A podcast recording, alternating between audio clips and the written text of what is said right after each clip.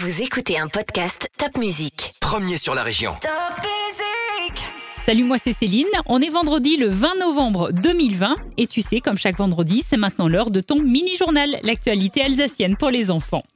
La période n'est vraiment pas facile pour les petits commerçants. Un grand nombre n'a pas le droit d'ouvrir en raison du confinement.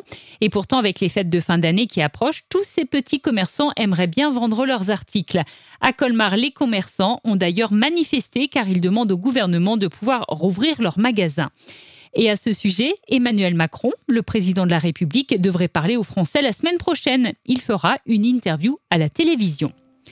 En attendant, c'est vrai que Noël se rapproche, c'est dans un peu plus d'un mois, et on a de bonnes nouvelles à te donner. Déjà, la vente des sapins de Noël est autorisée à partir d'aujourd'hui. À Meisenthal, c'est un petit village en Moselle, juste à côté de l'Alsace, près de Wingen-sur-Moder. Chaque Noël, les artisans verriers fabriquent une nouvelle boule de Noël. Cette année, elle s'appelle Magma et elle est vraiment magnifique. Si tu veux voir à quoi elle ressemble, la boule Magma, on a fait un article sur topmusic.fr.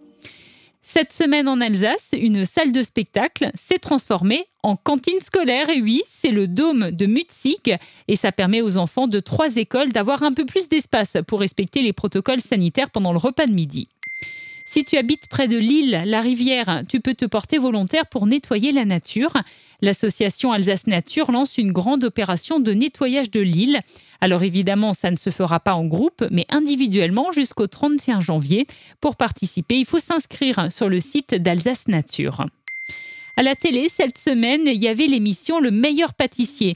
Et le thème de cette semaine, c'était justement l'Alsace. Les candidats ont dû faire des pâtisseries alsaciennes. Ils ont notamment dû réinventer notre fameux Mendel. Un très grand bravo au parc animalier de Sainte-Croix en Lorraine. Il a été élu le meilleur parc de France pour la deuxième année de suite. Il a obtenu, tiens-toi bien, la note de 8,69 sur 10 par le magazine Capital. Alors je ne sais pas si tu connais ce parc animalier de Sainte-Croix, mais moi j'adore y aller pour voir la meute des loups ou aussi les ours et les renards.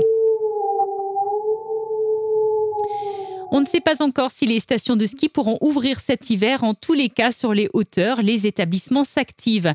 Les dameuses sont révisées. Bref, tout est prêt pour accueillir les skieurs. Je te retrouve la semaine prochaine pour un nouveau mini-journal de Top Music. Porte-toi bien.